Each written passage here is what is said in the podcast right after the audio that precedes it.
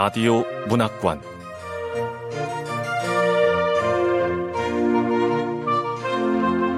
한국 단편문학 특선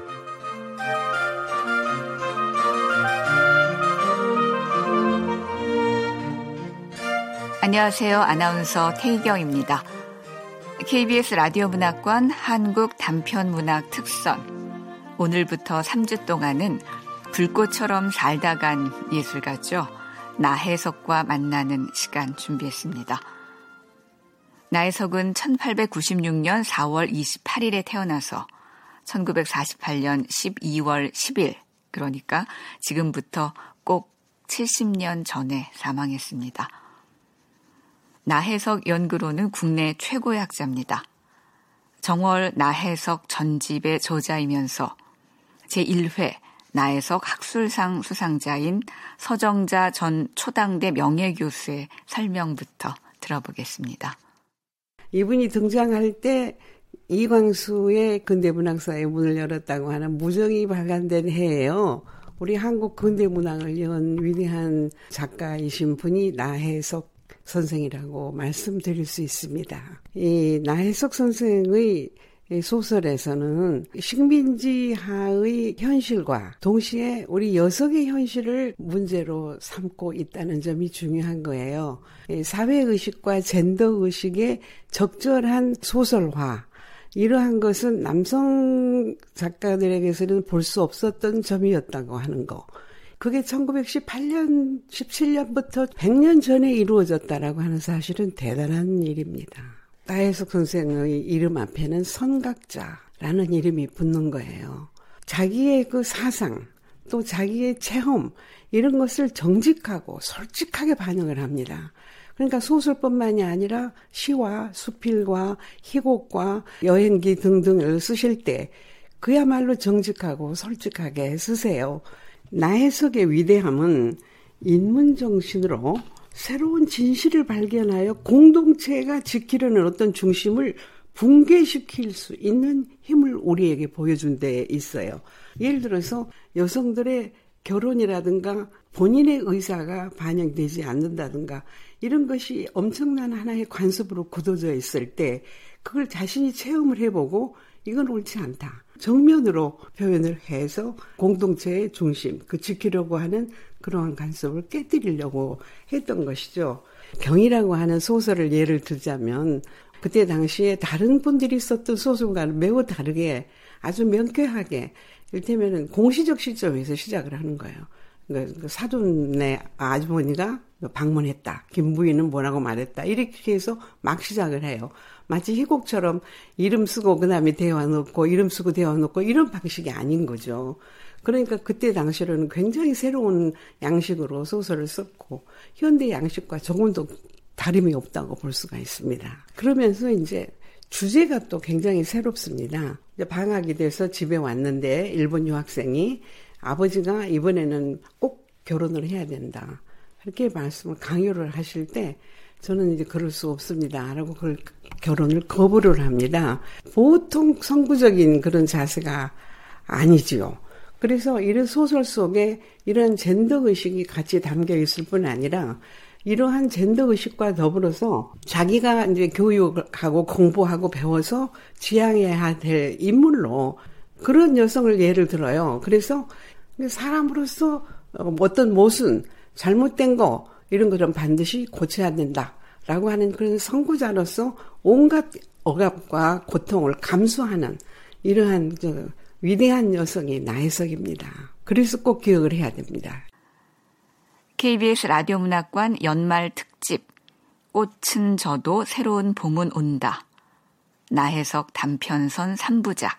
그 첫 번째 만나볼 작품은 지금부터 백 년 전에 발표한 경희입니다. 지금 만나보시죠.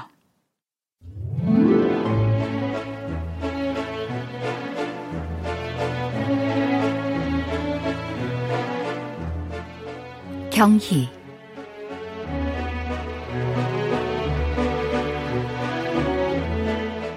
나혜석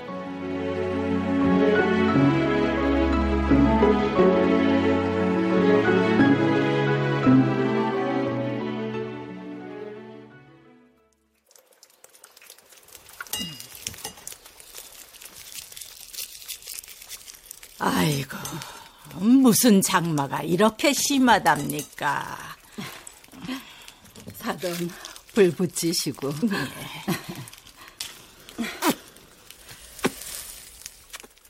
먼저 담배를 붙이는 뚱뚱한 마님은 오래간만에 오신 사돈 마님이다. 마주 앉아 담배를 붙이는 머리가 희끗희끗하고 이마에 주름살이 두어질 보이는 마님은 이철원댁 주인 마님이다. 그러게 말입니다. 심한 장마에 아이들이 병이 나진 않았습니까? 그동안 하인 한 번 못 보냈습니다. 사돈께 죄송합니다. 음, 별 말씀을 다 하십니다. 아, 손주들은 다 충실하고 어, 몸이 좀 배가 아프다더니 오늘 아침엔 일어나 다니더군요. 아니, 저, 이 집 작은 따님은 일본서 왔다면서요? 아, 얼마나 반가우셔요, 그래. 아휴, 먼데 보내고 늘 마음이 놓이지 않다가 그래도 일 년에 한 번씩이라도 오니까 든든합니다. 그렇다 마다요. 음, 아들이라도 마음이 안이 놓일 텐데 처녀를 그렇게 먼 데다 보내시고 오죽하겠습니까? 저, 몸이나 충실했었는지요? 별탈은 없었나 봅니다마는 애미 걱정시킬까 봐 하는 말인지 오죽 줄이고 고생이 됐겠습니까? 얼굴이 까칠해서는. 아, 천서방, 천서방 있는가? 예, 마님. 뒷마루에 가면 다들 모여서 재봉 지르며 바느질을 하고 있을 게야. 경희한테 서문한 사돈마님 모셨다고 인사 여쭈러 오라 이르게. 예, 마님.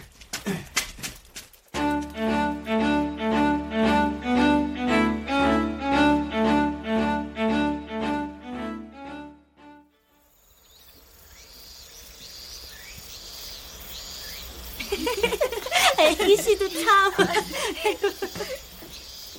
그 시간 경희는 시원한 뒷마루에서 오래간만에 만난 오라버니 댁과 앉아서 버선을 깁고 있다.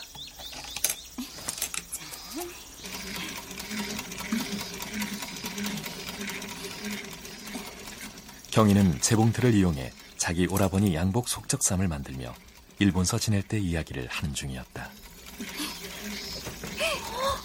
그래서요, 아가씨? 하마터면 전차에 치를 뻔했다는 거예요? 네, 올케 언니. 지금도 그 생각만 하면 몸이 아슬아슬합니다. 그래도 작은 애기씨는 좋겠습니다요. 전차도 원 없이 타고. 아유, 그런 소리 말게. 내가 일본서 얼마나 고생한지 알면 기절할게야. 우리 아가씨 일본서 혼자 많이 힘들었죠? 네. 겨울엔 도무지 다리를 펴고 자본 적이 없습니다. 그래서 아침에 일어나면 다리가 꼿꼿하다니까요. 이 얘기는 아버님이나 어머님한테는 말하지 마세요. 일본 못 가게 하면 어떡합니까? 왜 다리를 펴고 잘 수가 없으니까요, 애기씨? 아유, 일본은 다다미 방이라 추운 게죠. 온돌도 아, 아니고. 비는 또 얼마나 자주 오는지원. 하루 걸러 비가 왔습니다. 한 번은 비가 심하게 퍼부어서 학교 상학 시간에 늦어 굽 높은 남학신을 신고 막 뛰다가 그만 팍 넘어졌습니까요? 어떻게 다친 거예요? 다친 건 아닌데요. 아휴, 어찌나 부끄러웠는지.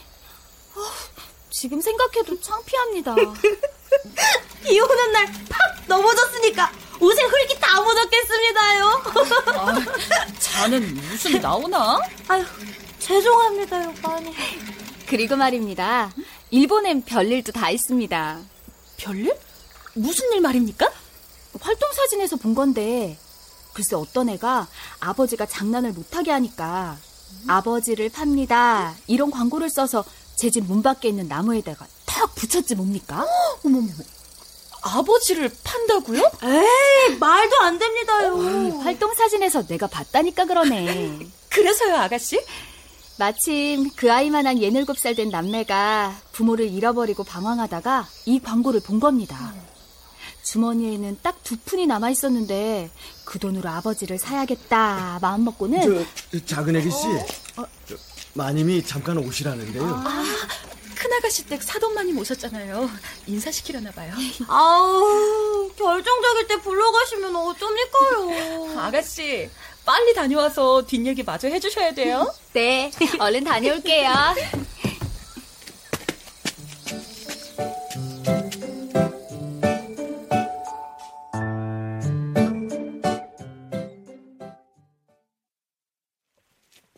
그동안 별거 없으셨습니까, 사돈마님? 절 받으세요. 아이고.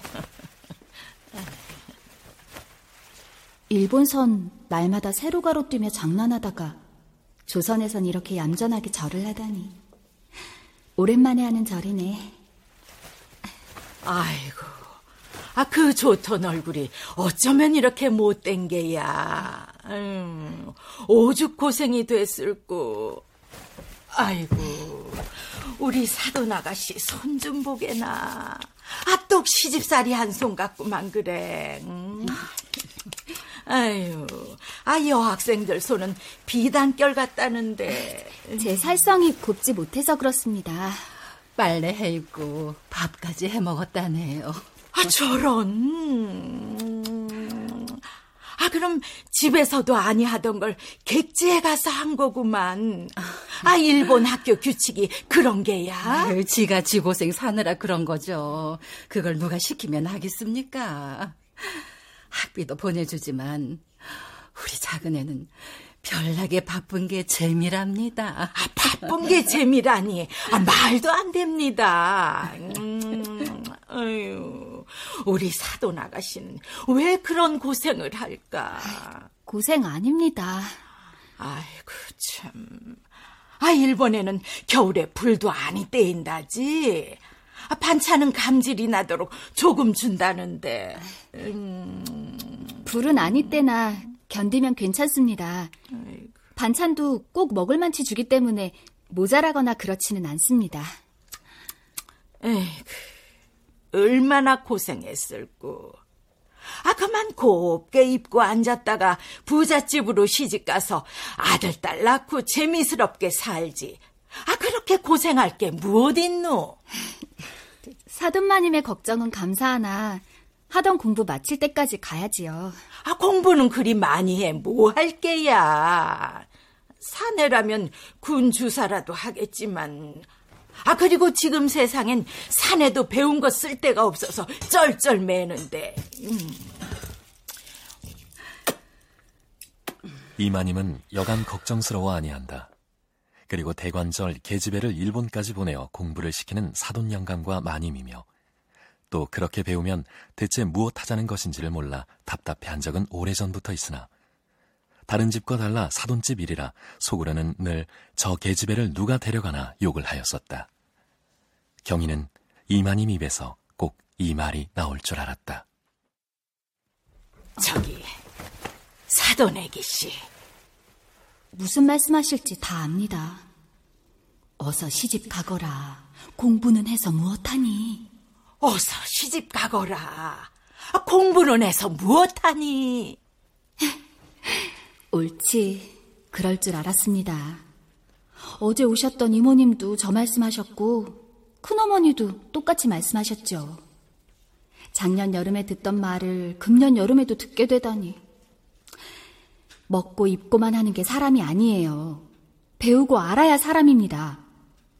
사돈마님 댁처럼 영감 아들 간에 첩이 넷이나 있는 것도 배우지 못한 까닭이고, 그것 때문에 속을 썩이는 사돈마님도 알지 못한 죄인입니다. 그러니까 여편네가 시집가서 시합 보지 않도록 하는 것도 가르쳐야만 합니다. 이러고 싶지만 사돈마님한테는 쇠교의 경일 끼겠지. 옛날부터 여편네는 동서남북도 몰라야 복이 많다고 했습니다. 아, 그리고 사내가 첩 하나도 둘 줄 모르면 그게 어디 사내입니까? 아, 안 그래요, 사돈? 어, 예. 아, 예. 제 생각이 맞죠? 쇠귀의 경읽기. 괜히 말을 시작하면 답답해서 내 속이 불과같이 될 테니 말을 않겠습니다. 오죽하면 형님도 말하지 말라고 부탁을 했겠소. 얘 경이야, 너 행여라도 우리 시어머님 앞에서 아무 말 말아라. 여학생들 험담을 어디 가서 그렇게나 듣고 오시는지 똥 나들으라고 빗대놓고 말씀을 하는구나. 나는 네가 학생이라 그런지 도무지 듣기 싫더라고. 지난번엔 글쎄 일본 가면 계집애 버린다는 말씀까지 하셨다니까. 그러니 아무쪼록 우리 시어머니 앞에서 말 조심해. 경이는 또 이만임 입에서 무슨 말이 나올까 보아 마음이 조릿조릿하였다. 그래서 다른 말이 시작되기 전에 뒷마루로 달아나려고 궁둥이가 들썩들썩하였다. 사돈마님, 오라버니가 급하게 입을 속적삼을 만들어야 해서 전 이만 가봐야겠습니다. 아니, 좀 나 아, 그래. 아, 경이는 그만 건너가 보거라. 네, 두 분 말씀 나누세요.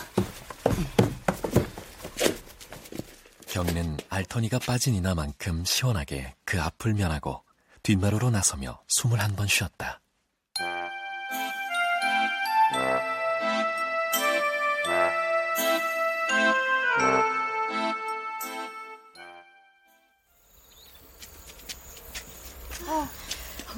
어, 왜 이렇게 늦었어요, 아가씨? 작은 애기씨, 서문한 대마님이 또 시집가라시죠?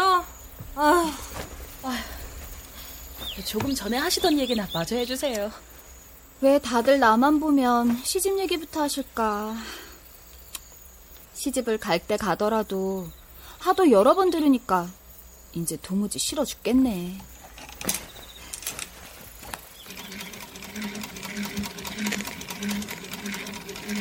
같은 시간 안마루에서는 여전히 두 마님이 서로 술도 전하고 담배도 잡수면서 경이의 말을 한다. 받으세요.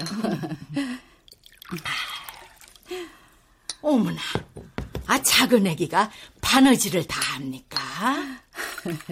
네, 바느질도 곧잘합니다. 남장은 윗옷은 못하지만 제 옷은 꿰매 입죠. 아이고, 저런. 아, 어느 틈에 바느질을 다 배웠답니까? 양복 속적삼을 다 해요? 아니, 학생도 바느질을 하나요? 이마님은 과연 여학생은 바늘은 줄 줄 모르는 줄 알았다. 더구나 경희와 같이 서울로 일본으로 쏘다니며 공부한다 하고 덜렁하고 똑 사내 같은 학생이 제 옷을 꿰매어 입는다는 말에 놀랐다.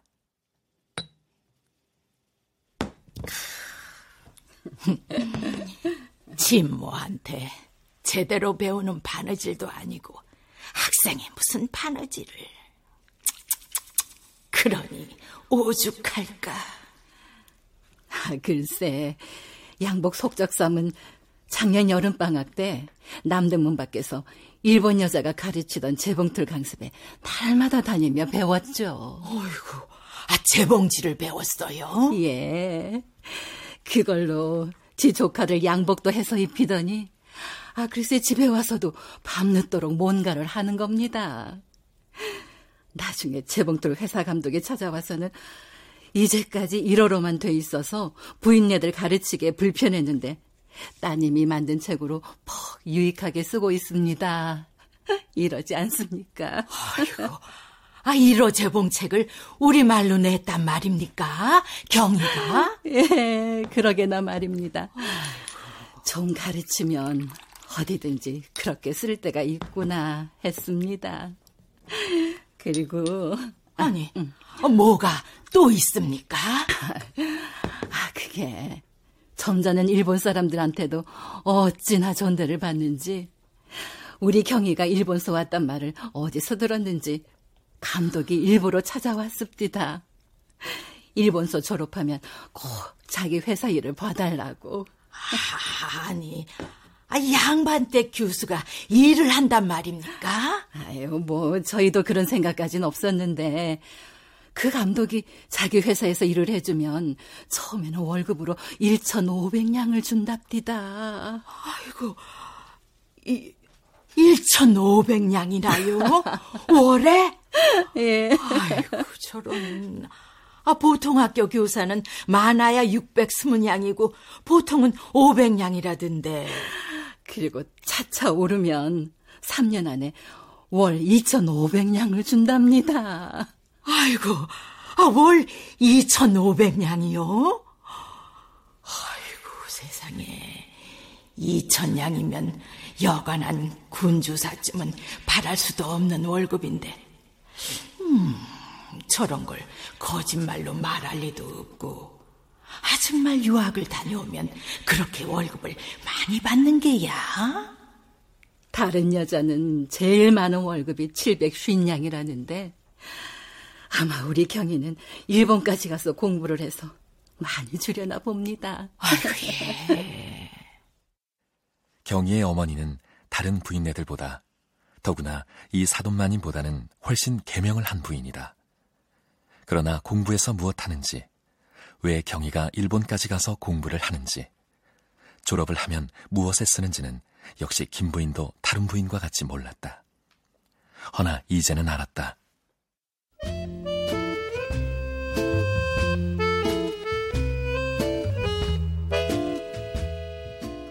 공부를 많이 할수록 존대를 받고 월급도 많이 받는 것을 알았다. 그래서 자기 아들이 여동생 경희를 왜 일본까지 보내느라고 애를 썼는지도 알았다. 지금 세상에는 여자도 남자와 같이 많이 가르쳐야 할 것도 알았다. 그래서 김부인은 이제까지 누가, 어우, 따님은 여잔데 공부를 그렇게 시켜 뭐 한답니까? 이렇게 물으면 등에서 땀이 흐르고 얼굴이 벌겋게 취해질 때마다 곧이라도 데려다가 시집을 보내고 싶은 생각도 많았으나 지금 생각하니 다행하게 생각된다. 그러고 지금부터는 누가 묻든지 간에 여자도 공부를 시켜야 가르치지 아니한 바느질도 할 줄 알고, 일본까지 보내어 공부를 많이 시켜야 존대를 받을 것을 분명히 설명할 것 같다. 그래서 오늘도 사돈마님 앞에서 부지중 여기까지 말을 하는 김부인의 태도는 조금 더 주저하는 빛도 없고 그 얼굴에는 기쁨이 가득하다. 사돈댁 경이가 유학 다녀와 존대받는다니까 왜 내 마음이 큰 실패를 한 것 같지? 어쨌든 그동안 내가 여학생을 잘못 알아왔나 봐. 아, 정말 사돈댁 경이처럼 계집애도 공부를 시켜야겠어. 어서 우리 집에 가서 아, 당장 손녀 딸들부터 학교에 보내야지. 아,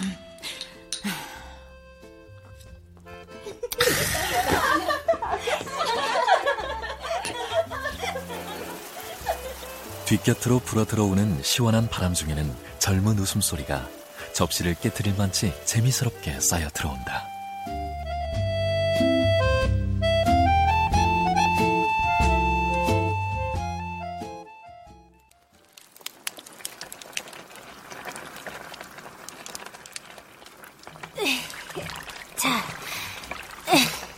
안쪽에서 시월이가 땀을 뻘뻘 흘리며 풀을 쑤고 있다. 나하고 같이 하게나. 아이고, 그만 주세요, 애기씨. 이렇게 더운데. 내가 부뚜막에 올라앉아서 풀막대기로 저을까, 아님 아궁이 앞에 앉아서 불을 뗄까? 아이고, 우리 경희 아가씨 착하게도 하셔라. 저녁 진지 때는 어디 가서 우리 애기씨 즐기시는 맛있는 옥수수 얻어다 쪄드려야겠다. 하라는 대로 하겠네. 그리고 난 두 가지 다 할 줄 안다네. 그럼 작은 애기씨는 불을 떼셔요. 제가 풀을 저을 것이니. 그래, 어려운 건 오랫동안 해온 자네가 하게나. 경이는 불을 떼고 시월이는 풀을 젓는다. 위에서는 푸푸 부글부글 하는 소리, 아래에서는 밀집해 탁탁 튀는 소리. 마치 경이가 도쿄 음악학교 연주회 속에서 듣던 관현악 연주 소리 같기도 하다.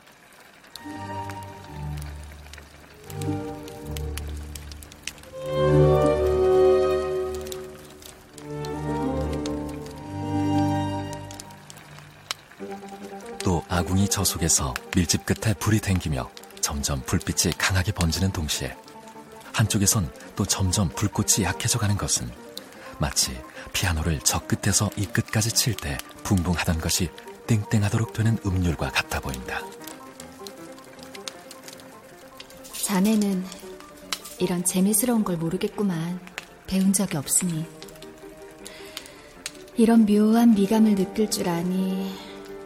아, 좋다.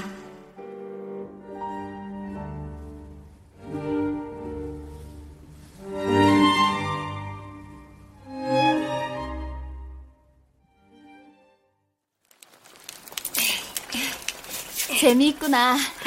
대체 작은 애기씨는 별것도 다 재밌다고 하십니다. 빨래하면 떼국물 흐르는 것도 재밌다 하시고, 마루걸레질을 치시면 아직 안 치는 한뼘쪽 마루에 뿌연 것이 보기 재밌다 하시고, 마당을 쓰면 티끌 많아지는 게 재밌다 하시고, 나중에는 무엇까지 재밌다고 하시는지. 아니, 뒷간에 구데기 끓는 것은 재미있지 않으십니까요? 그것까지 재밌게 봐야 할 텐데. 내 눈은 언제쯤 그렇게 밝아지고 내 머리는 어느 때나 거기까지 발달될런지 불쌍하고 한심스럽다. 어, 애기씨, 우리 점등이가 애기씨가 일본서 사온 장난감을 얼마나 좋아하는지 모릅니다요. 근데 애기들보다 더 좋은 장난감 주셨지 않습니까요? 자네가 큰댁보다 더 고생을 하지 않는가. 고맙구만요. 제 뼈 녹기 전에는 안 잊을 겁니다요. 그리 고마우면 내 부탁 하나 들어주겠나? 어, 뭐든지 말씀만 하셔요, 애기씨. 아, 참, 왜 그렇게 우물뚜껑이 더러운지 모르겠네. 내일부터 나하고 우물뚜껑을 치우세나. 아이, 그건 제가 혼자 치우겠습니다요. 아유, 나하고 같이 함세. 재미있게. 어? 또 재미입니까요? 또 웃음이 시작되네. 마루에 혼자 떨어져 바느질하던 건넌방 색씨는 웃음소리가 들리자 한 발에 신을 신고 한 발에 집신을 끌며 부엌 문지방을 들어선다. 나도, 나도 듣고 싶습니다.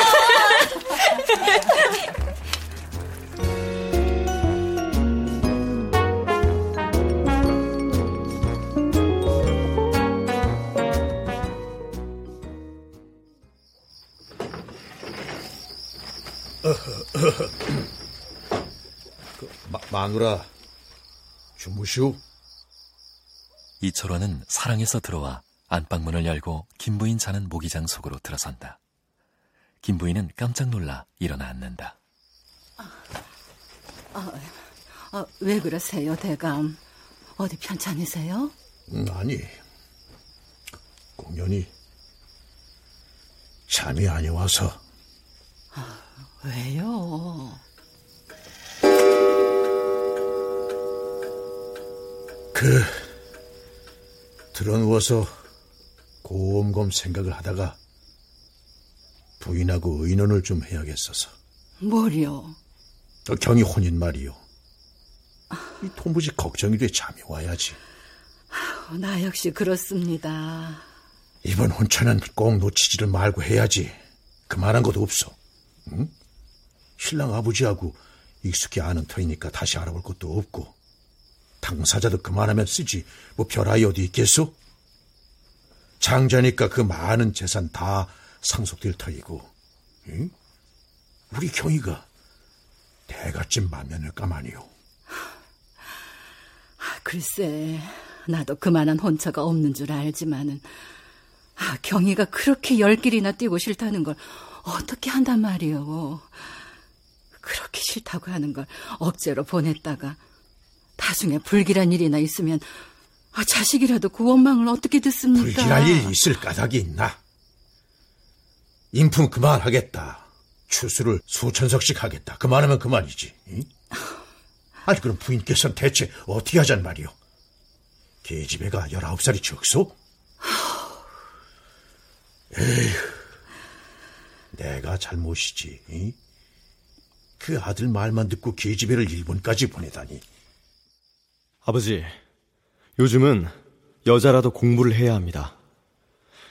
경희는 영특하니 일본에 유학을 보내셔야 해요. 큰일을 할 겁니다.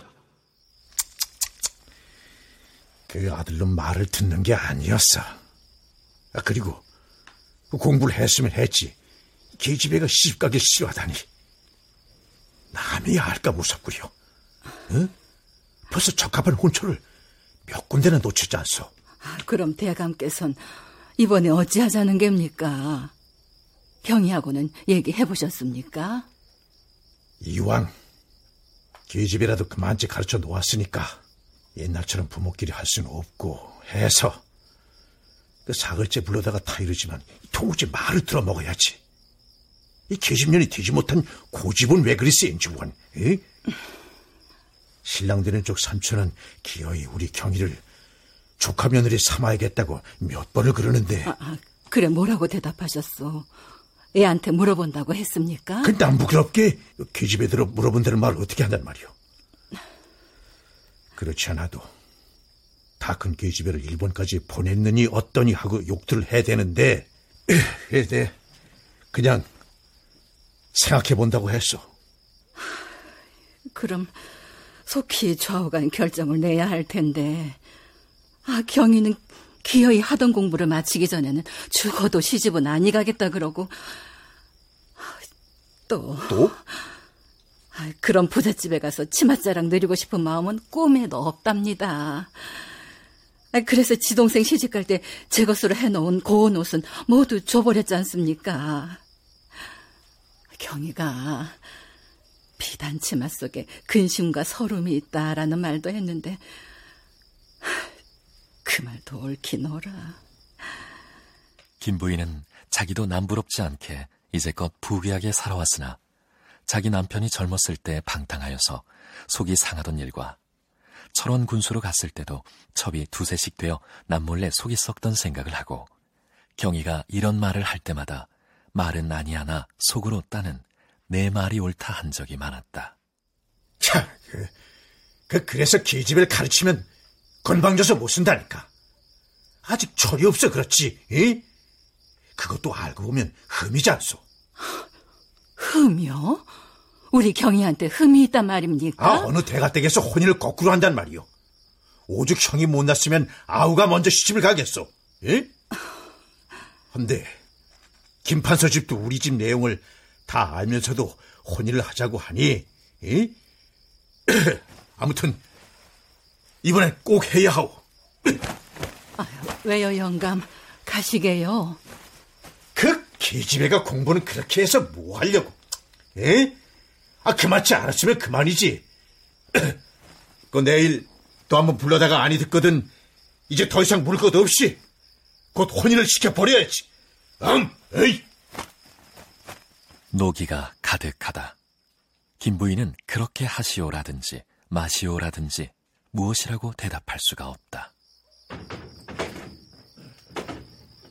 그, 근데 일본 보내서 우리 애 그, 저, 버리지는 않은 모양이요. 웬걸요. 그전보다 더 부지런해졌습니다. 아침이면 제일 먼저 일어나서 마루 걸레질이며 마당이며 멀겋게 치워놓지요. 아, 그뿐입니까? 떡하면 떡방아 다 찢도록 채질해주니 하인들이 좋아서 죽겠다죠. 우리 경이가 날 닮아 어찌나 부지런한지. 김부인은 경이를 일본으로 보낸 후 남들이 비난할 때마다 입으로는 말을 아니하나 항상 마음으로 염려되는 것은 경이가 만일에 일본까지 공부를 갔다고 난체를 한다든지 공부한 위세로 사내같이 앉아서 먹자든지 하면 그 꼴을 어떻게 보잔 말인고 하고 미상불 걱정이 된 것은 어머니 된 자의 딸을 사랑하는 자연한 정이라. 경희가 일본서 오던 그 이튿날부터 앞치마를 치고 부엌으로 들어갈 때 오래간만에 쉬러 온 딸이라 말리기는 하였으나 속으로는 큰 숨을 쉴 만치 안심을 얻은 것이다. 경희 가족은 누구나 다 아는 바와 같이 경희의 마루 걸레질, 다락, 벽장 치움새는 전부터 유명하였다.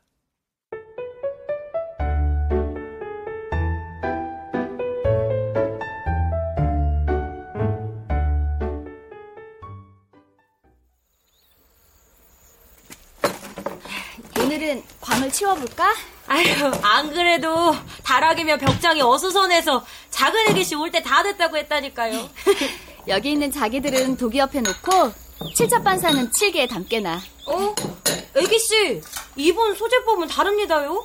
예전에는 그 거미줄 없애고 먼지만 털어 짰으니까. 근데 이번에 소재 방법이 다를 게야. 다 배웠네. 소재하는 법도 가르쳐줍니까요? 그럼. 일단 같은 것끼리 분류부터 함세. 예. 경희는 가정학에서 배운 질서, 위생학에서 배운 정리, 또 그림 시간에 배운 색과 색의 조화, 음악 시간에 배운 장단의 음률을 이용하여 지금까지의 위치를 전부 뜯어고치고 있다. 그리고 전에는 컴컴한 다락 속에서 먼지 냄새에 눈살도 찌푸렸고 소재도 가족에게 칭찬의 보수를 받으려 함이었다. 그러나 이번에는 이것도 다르다. 경희는 컴컴한 속에서 제 몸이 이리저리 운동케 하는 것이 여간 재미스럽게 생각지 않았다. 애기 씨는 청소하는 게 그렇게 즐겁습니까요? 그렇다네. 경희의 넓적다리에는 살이 쪘고 팔뚝은 굽다. 이 살이 다 빠지고 팔뚝에 힘이 없어 늘어질 때까지 할 일이 무한이다.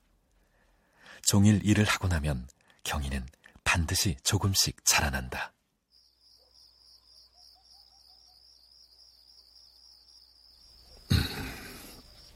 나도 우리 경이 기특한 건 알지. 아비가 그것도 모를까. 그동안 혼인하자는 데가 없을까 봐 얼마나 마음을 졸였는데 내일은 세상 없어도 혼인하겠다 약조를 받아내야지.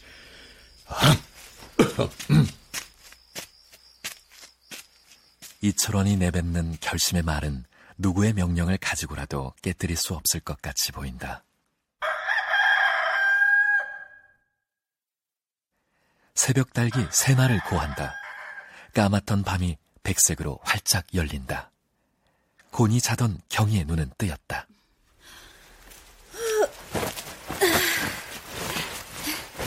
경희는 또 오늘 종일 제 일을 시작할 기쁨에 취하여 벌떡 일어나서 방을 나선다.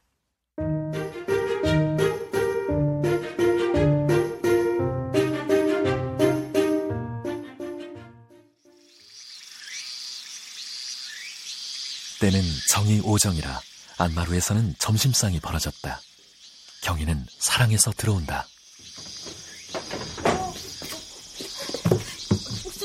아가씨, 진지 드세요. 아기씨 어디 가세요? 진지 드셔야죠.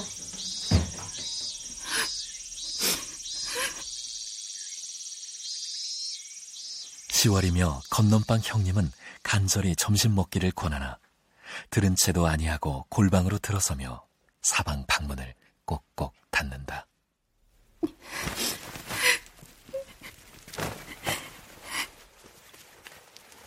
경희는 흑흑 느껴온다. 조그마한 가슴은 불같이 타온다. 걸린 수건자락으로 눈물을 씻으며 이따금 하는 말은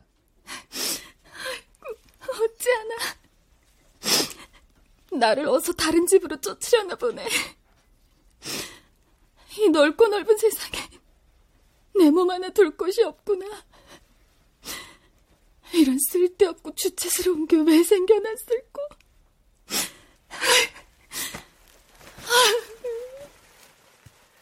누가 와서 만일 말린다 하면 그 사람하고 싸움도 할 것 같다. 그리고 그 사람의 머리를 한 번에 잡아 뽑을 것도 같고 그 사람의 얼굴에서 피가 냇물과 같이 흐르도록 박박 핥히고 쥐어뜯을 것도 같다. 이렇게 사방창이 꼭꼭 닫힌 조그마한 어두침침한 골방 속에서 이리 부딪고 저리 부딪는 경희의 운명은 어떠한가. 경희의 앞에는 지금 두 길이 있다.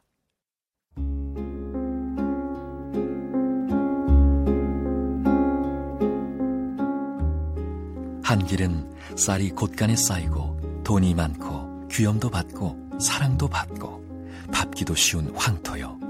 가기도 쉽고 찾기도 어렵지 않은 탄탄대로이다. 그러나 한 길에는 팔이 아프도록 보리방아를 찧어야 겨우 얻어먹게 되고 종일 땀을 흘리고 남의 일을 해주어야 겨우 몇 푼 돈이라도 얻어보게 된다. 이르는 곳마다 천대뿐이요 사랑의 맛은 꿈에도 맛보지 못할 터이다. 발뿌리에서 피가 흐르도록 험한 돌을 밟아야 한다. 경의의 앞에 있는 이 두 길 중에 하나를 오늘 택해야만 하고 지금 꼭 정해야 한다. 오늘 택한 이상에는 내일 바꿀 수 없다.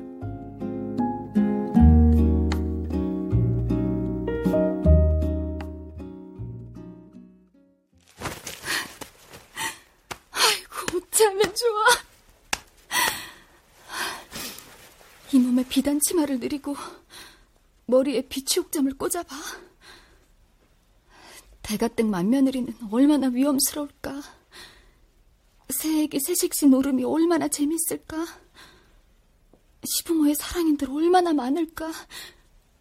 친척인들 오죽 부러워하고 우러러볼까. 내가 잘못 생각했어. 왜 아버지한테 그랬을까? 왜?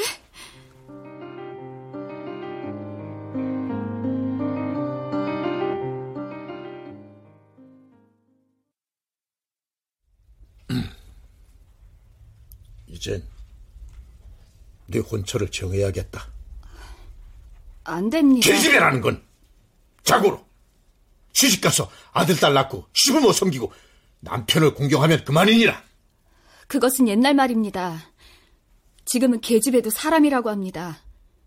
사람인 이상 못할 것이 없습니다. 사내와 같이 돈도 벌 수 있고 사내와 같이 벼슬도 할 수 있습니다. 사내가 하는 건 뭐든지 하는 세상입니다. 저거 어째? 니까짓 게, 니까짓 계집애가 하긴 뭐래?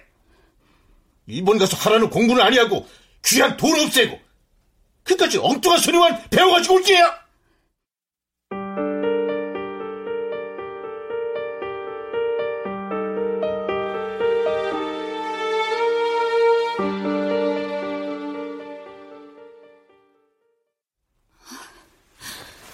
어떻게 해야 되는 게야. 때가 더 되기 전에 지금 사랑이 나가서 아버지 앞에 자복할까?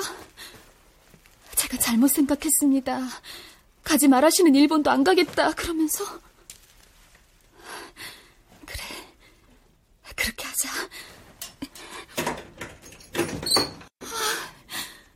이 길이 내가 밟을 길인가? 이렇게 정하자고. 근데...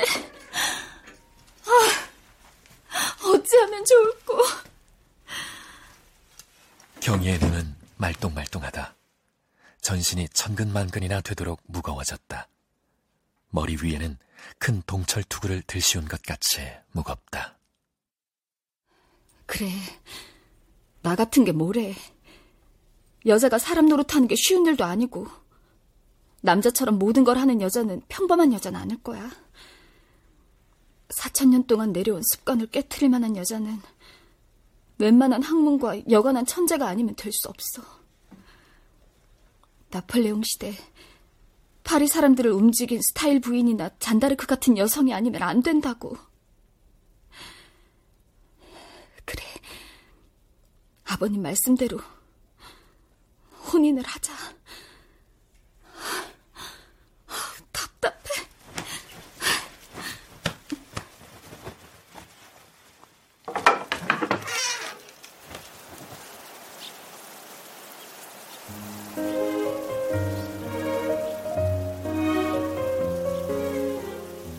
경희는 부지중에 사방창을 열어 제쳤다. 뜨거운 강한 광선이 벼란간에 왈칵 대드는 것은 편싸움군의 양편이 육모 방망이를 들고 대드는 것 같이 강하게 쪼여 들어온다. 오색이 혼잡한 백일홍 활려나 위로는 연락부절하게 호랑나비, 노랑나비가 오고 가고 한다.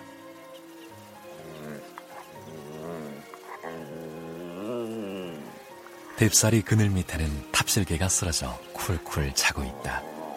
그 배는 불룩하다.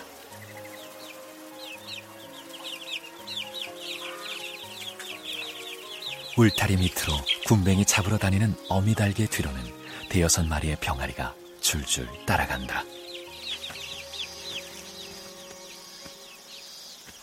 저건 개야.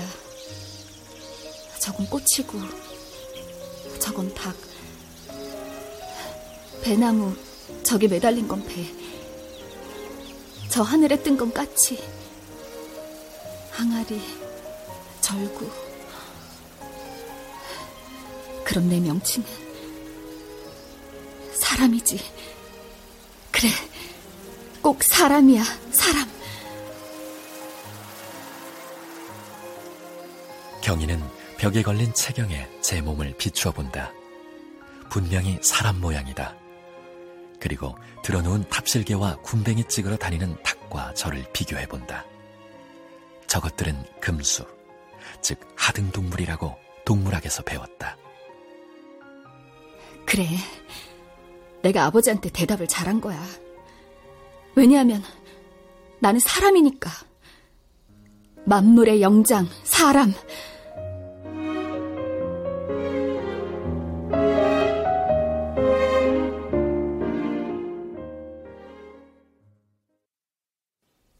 그 판서댁으로 시집가면 좋은 옷에다 생전 배불리 먹다 죽지 않겠니? 아버지, 먹고만 살다 죽으면 그건 사람이 아니라 금수지요. 짐승입니다. 보리밥이라도 제 노력으로 제 밥을 제가 먹는 것이 사람인 줄 압니다. 조상이 벌어놓은 밥, 그걸 그대로 받은 남편의 그 밥을 또 그대로 얻어먹고 있는 건 우리 집 개나 일반이지요. 그래, 난 먹고 죽으면 그만인 하등동물이 아니라 사람이라고. 사람 중에도 짐승 같은 사람이 얼마나 많아? 제 손가락 하나 움직이지 않고 조상의 재물을 받아가지고 받은 것도 쓸 줄 몰라 술이나 기생에게 쓸데없이 낭비하는 건 사람이 아니라 짐승이지. 그리고 제 실력으로 얻어야 사람인 게야, 사람. 경희도 사람이다. 그 다음에는 여자다. 그러면 여자라는 것보다 먼저 사람이다. 또 조선사회의 여자보다 먼저 우주한 전 인류의 여성이다. 이철원집 부인의 딸보다도 먼저 하나님의 딸이다. 경희는 그대로 푹 엎드려 합장으로 기도를 올린다.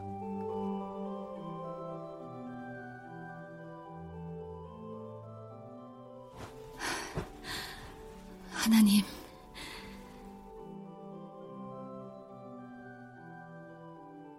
하나님의 딸이 여기 있습니다. 아버지, 내 생명은 많은 축복을 가졌습니다. 보십시오. 내 눈과 내 귀는 이렇게 활동하지 않습니까?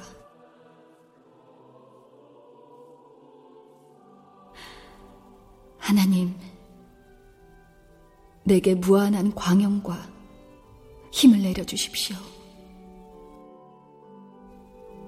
있는 힘을 다하여 일하오리다.